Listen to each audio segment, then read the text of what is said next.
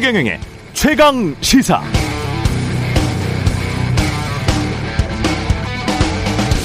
네, 최근에 모 대학 전체 교수 회의에서 한 교수가 학교 최고위 관계자에게 이런 질문을 했다고 합니다. 김건희 여사 논문, 논문 표절 의혹과 관련한 학교 조사는 어떻게 됐나요?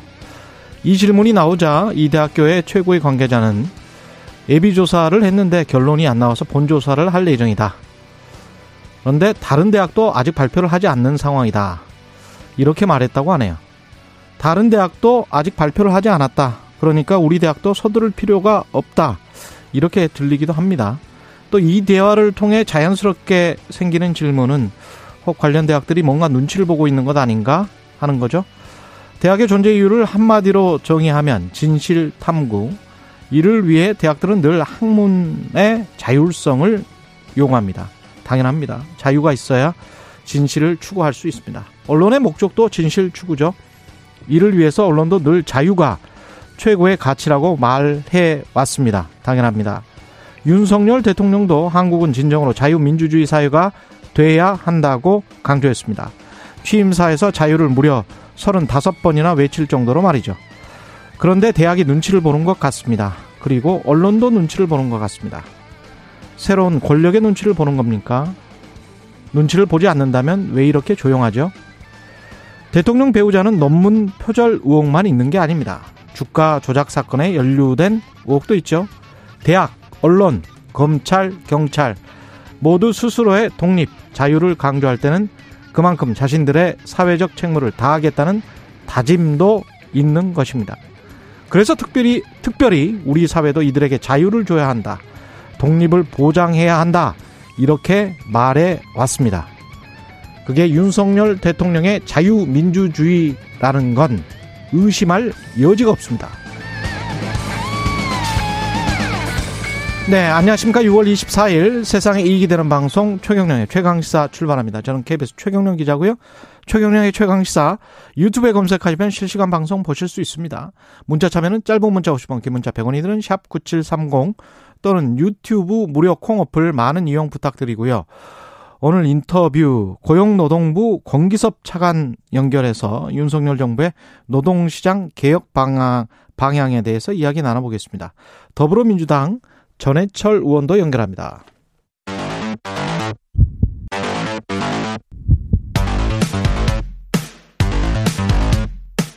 오늘 아침 가장 뜨거운 뉴스 뉴스 unboxing 네, 뉴스 unboxing 시작합니다. 민동기 기자, 김민아 평론가 나와 있습니다. 안녕하십니까? 안녕하십니까? 예, 원달러 환율 그제 제가 오프닝이었나요? 어제 오프닝이었나요? 그 장중에 1,302원. 네. 13년 만에 1,300 원. 이게 종가로 이제 돌파했다 그 말이죠? 그렇습니다. 예. 지난 15일 종가가 1,290원을 넘어섰거든요. 그러니까 6거래일 만에 1,300원까지 돌파를 했습니다. 예. 2009년 7월 13일 이후 처음인데요. 일단 추경호 부총리 겸 기획재정부 장관이 어제 비상경제장관 회의에서 필요시 시장 안정 노력을 실시하겠다. 그리고 시장 내 수급 불균형을 완화하기 위해 정책적 노력도 병행을 하겠다. 이런 입장을 내놓긴 했는데 당분간 높은 수준의 환율이 지속될 거라는 전망은 나올 수밖에 없습니다. 음. 아, 특히 대외 의존도가 우리 경제는 굉장히 절대적이지 않습니까? 예. 수출 둔화에 대한 우려가 커질 수밖에 없고요. 이렇게 되면 또 증시가 계속 악화될 수밖에 없거든요.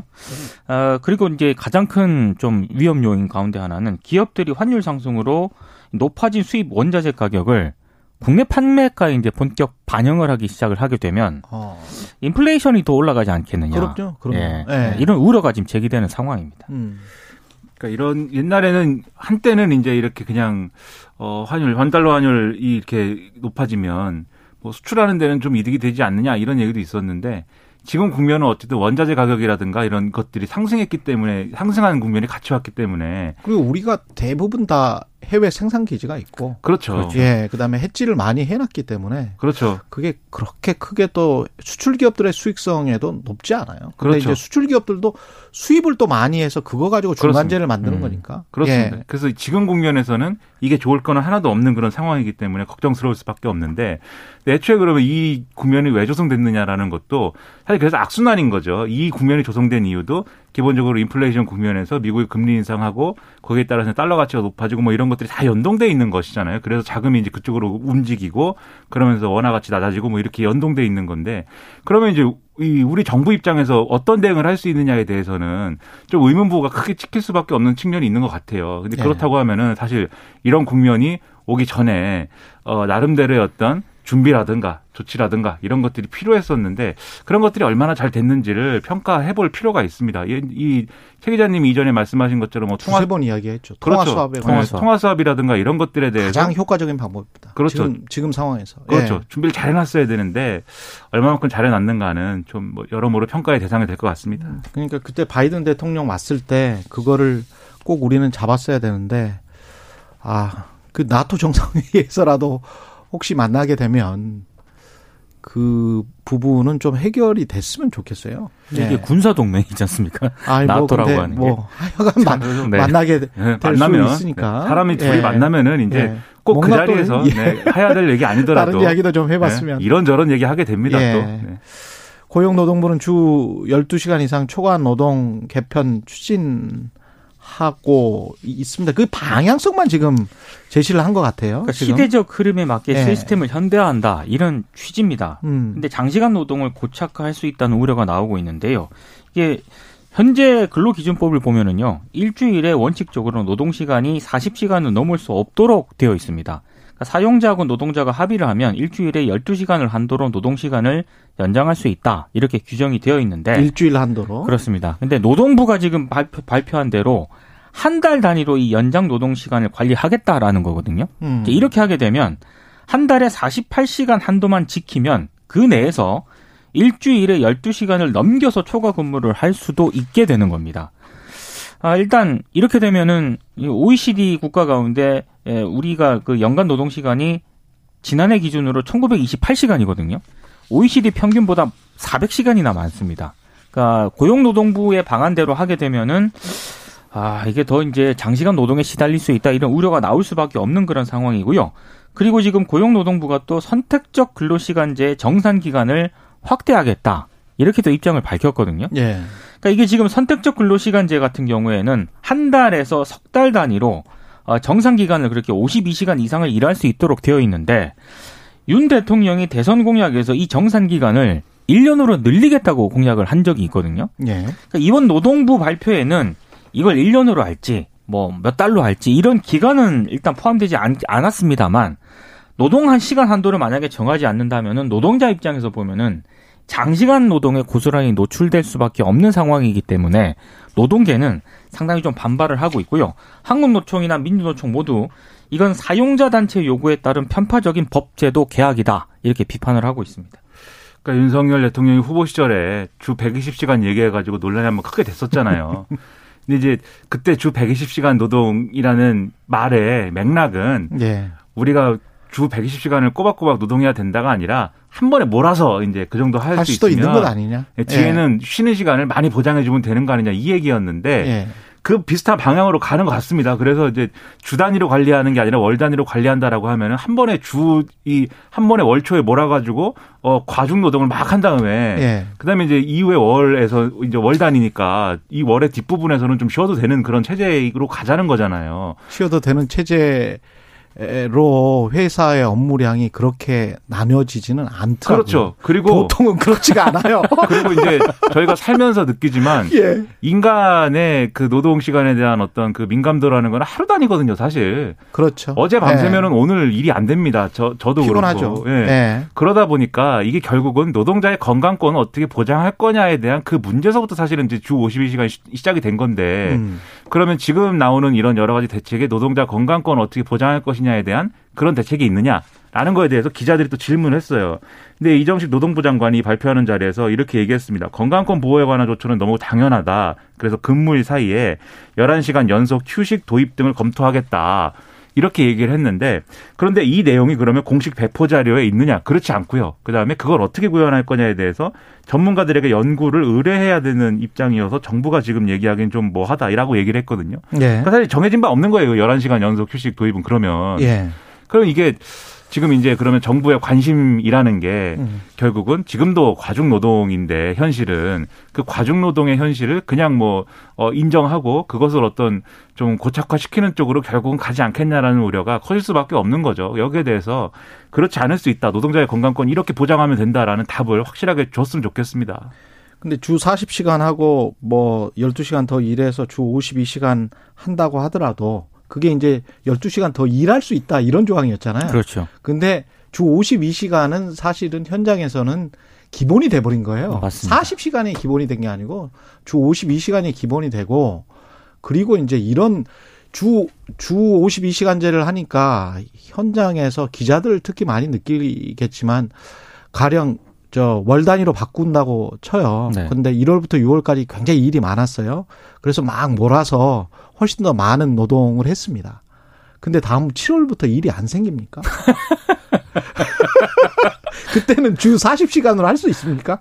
또는 주 52시간 내에 할 수 있습니까? 그러니까 모든 노동자들은 예. 지금 최경영 기자가 얘기한 예. 그 생각을 하고 있기 때문에 고용노동부의 어떤 방향성 발표에 대해서 그게 안 되던데. 그렇습니다. 그렇죠. 예. 고개가 갸우뚱할 수밖에 없는 거죠. 도저히 안 되더라고요, 그게 잘. 그런 반론들에 대해서 정부는 예. 이렇게 얘기를 지금 하는 거예요. 우리가 울타리를 좀 이렇게 넓혀졌을 뿐이지 결국 그것을 어떻게 구현할 거냐는 노사 합의로 작업장 내에서 이제 합의하면 되는 거 아니냐. 그래서 말씀하신 대로 정말 그게 불가능하다라고 하면은 노사 합의로 어, 일 단위로 관리하든지 그런 건 알아서 하면 된다라는 건데. 네. 근데 사실 거기에도 또 관료주의가 있어요. 거 무슨 뭐 휴식 시간을 꼭 뭐 몇 시간 이상 일하면 휴식 그 초과 근로를 네. 하면 휴식 시간을 뭐 30분에서 뭐 1시간을 더 넣게 돼 있잖아요. 네. 근데 휴식 안 해요. 그렇죠. 휴식도 안 하고 그때 그냥 일을 하는데 네. 어쩔 수 없이 뭐 법인지 노사 합인지 뭐 그것 때문에 거기다 넣 넣게 돼 있거든요. 그러면 네. 그것 때문에 분통 터트리는 근로자들 꽤 많을걸요. 아니, 근데 나는 노... 휴식도 안 했는데 왜 여기다 이렇게 놓아야 되지? 뭐 이렇게 생각하는 사람들 많아요. 예. 하라고는 예. 하지만 예.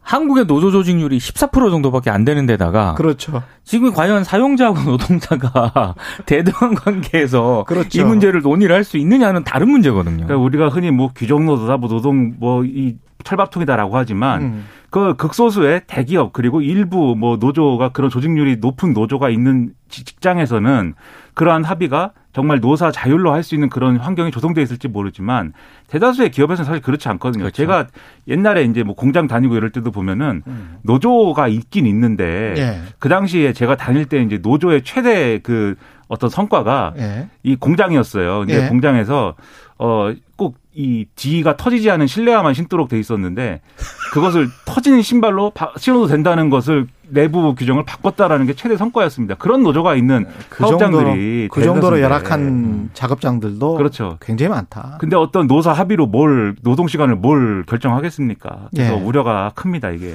치안감 인사가 이건 정확히 어떻게 된 겁니까?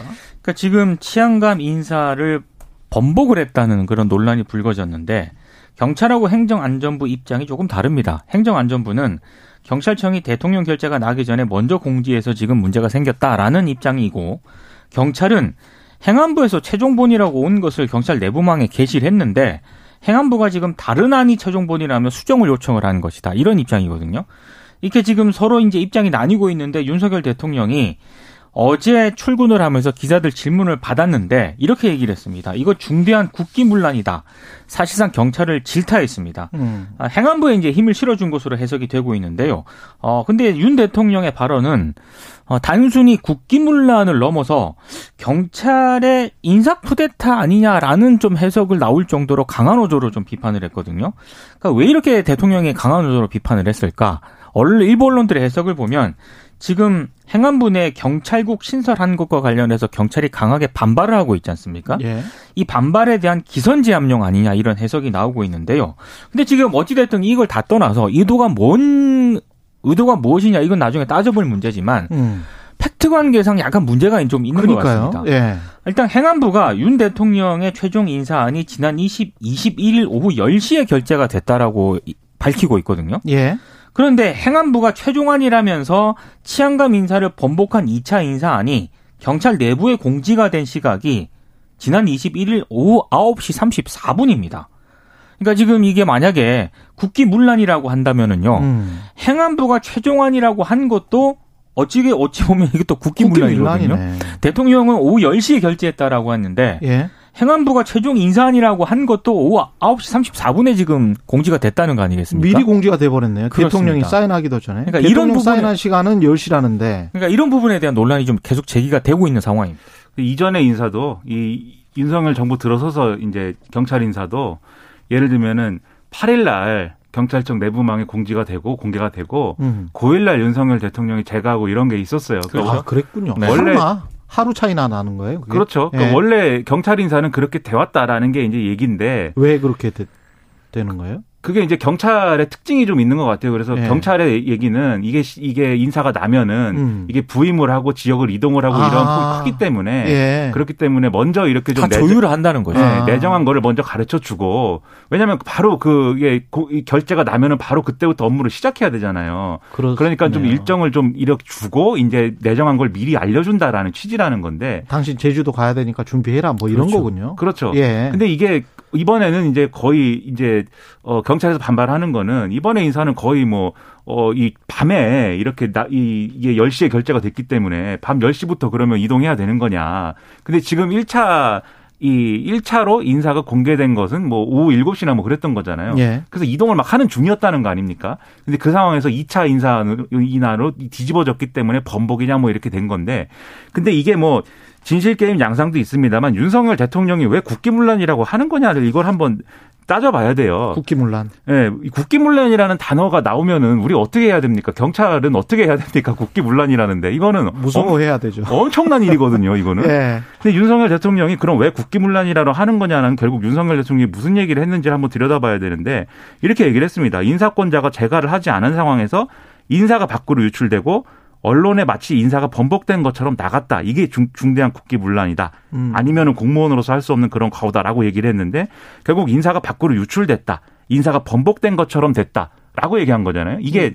우리가 약간 해석을 확장해 보면은 결국 경찰 지휘부나 누군가가 언론 플레이를 해서 지금 경찰이 집단적으로 행안부의 경찰국 만드는 문제에 대해서 반발하고 있기 때문에 그런 반발을 이용해 가지고 지금 정부를 공격한 거 아니냐라는 취지로 해석할 수 있는 얘기예요 이게. 음. 그, 그래 그런데 앞서 쭉 말씀하셨지만 인사가 이렇게 혼란스러운 게 꼭 그런 의도를 경찰이 갖고 있어서냐. 그냥 실무적으로 착오가 있었을 수도 있는 거거든요. 그럼 그럴 수도 있을 것 같은데요. 그렇죠. 예. 그래서 하던 대로 그냥 했던 것 같은데. 그래서 예. 그래서 오히려 이걸 국기분란이라고 얘기를 하는 게 경찰에 대한 어떤 길들이기의 연장선에 있는 거 아니냐라고 아. 하는 해석이 나오는 거고요. 예. 그리고 대통령이 지금 이제 확실하게 어.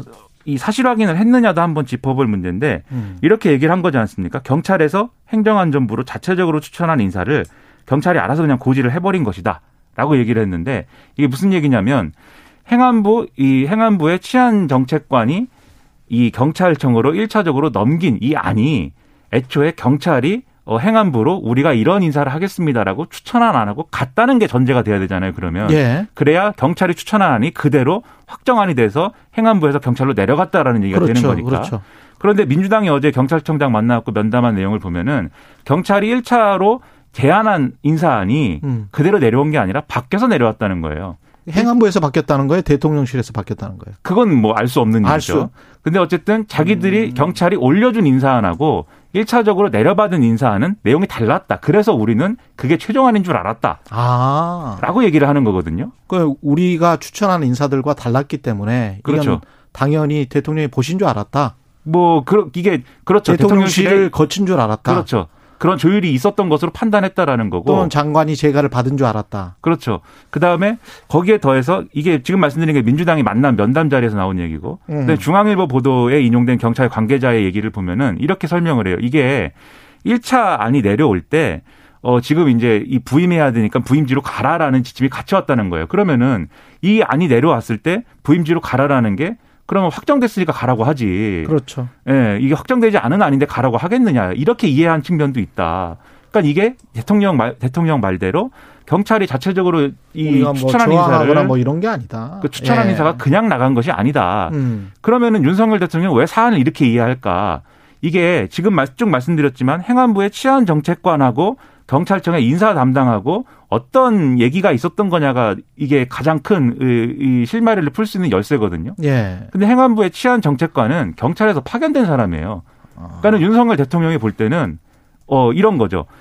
경, 처음에 인사를 추천한 것도 경찰이고 애초에 예. 그걸 예. 행안부에서 조정하고 뭘 거치는 거지만 그 다음에 그 추천한 인사를 어쨌든 행안 이 경찰로 다시 내려준 것도 경찰 출신이고 그리고 밖에서 이 상황에 대해서 인사 범벅은 경찰 길들이기다라고 반발하고 있는 것도 경찰이고 이렇게 보면은 다 경찰들이 지금 어 이렇게 반발하는 상황을 몰아가서 만든 거 아니냐라는 대통령실이 거죠. 민감하게 반응하는 거는요. 일단 수정이 됐지 않습니까? 예. 근데 수정이 됐을 때 왜 수정이 됐을까를 두고 대통령실이라든가 혹은 비선 실세가 개입한 것 아니냐라는 그런 의혹이 제기가 됐거든요. 예. 그러니까 대통령실은 개입하지 않았다라는 그런 반박을 하는 차원에서 음. 이제 좀 그런 발언이 나왔던 것 같고 그리고 비선 실세라는 거에 상당히 좀 민감하게 반응을 한 것 같습니다. 그래서 예.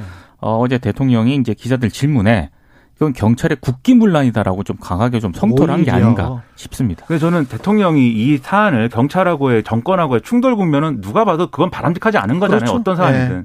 이걸 어쨌든 간에 어떻게 좀 이 자제를 시키려면 이 사안은 좀 축소를 하고 이게 실무자의 착오였던 것 같다. 너무 민감하게 뭐 반응할 필요 없다. 이렇게 축소를 해가면서 달래는 게 필요한데 지금 오히려 막 역공을 펴거든요. 이게 민주당은 아니요, 이 윤석열 대통령이 경찰에 네. 대해서 네. 경찰이 인사를 이렇게 엉망으로 지금까지 해왔기 때문에 행안부의 경찰국을 만드는 게 필요한 것이다라고 지금 역공을 펴고 아. 있는 거예요.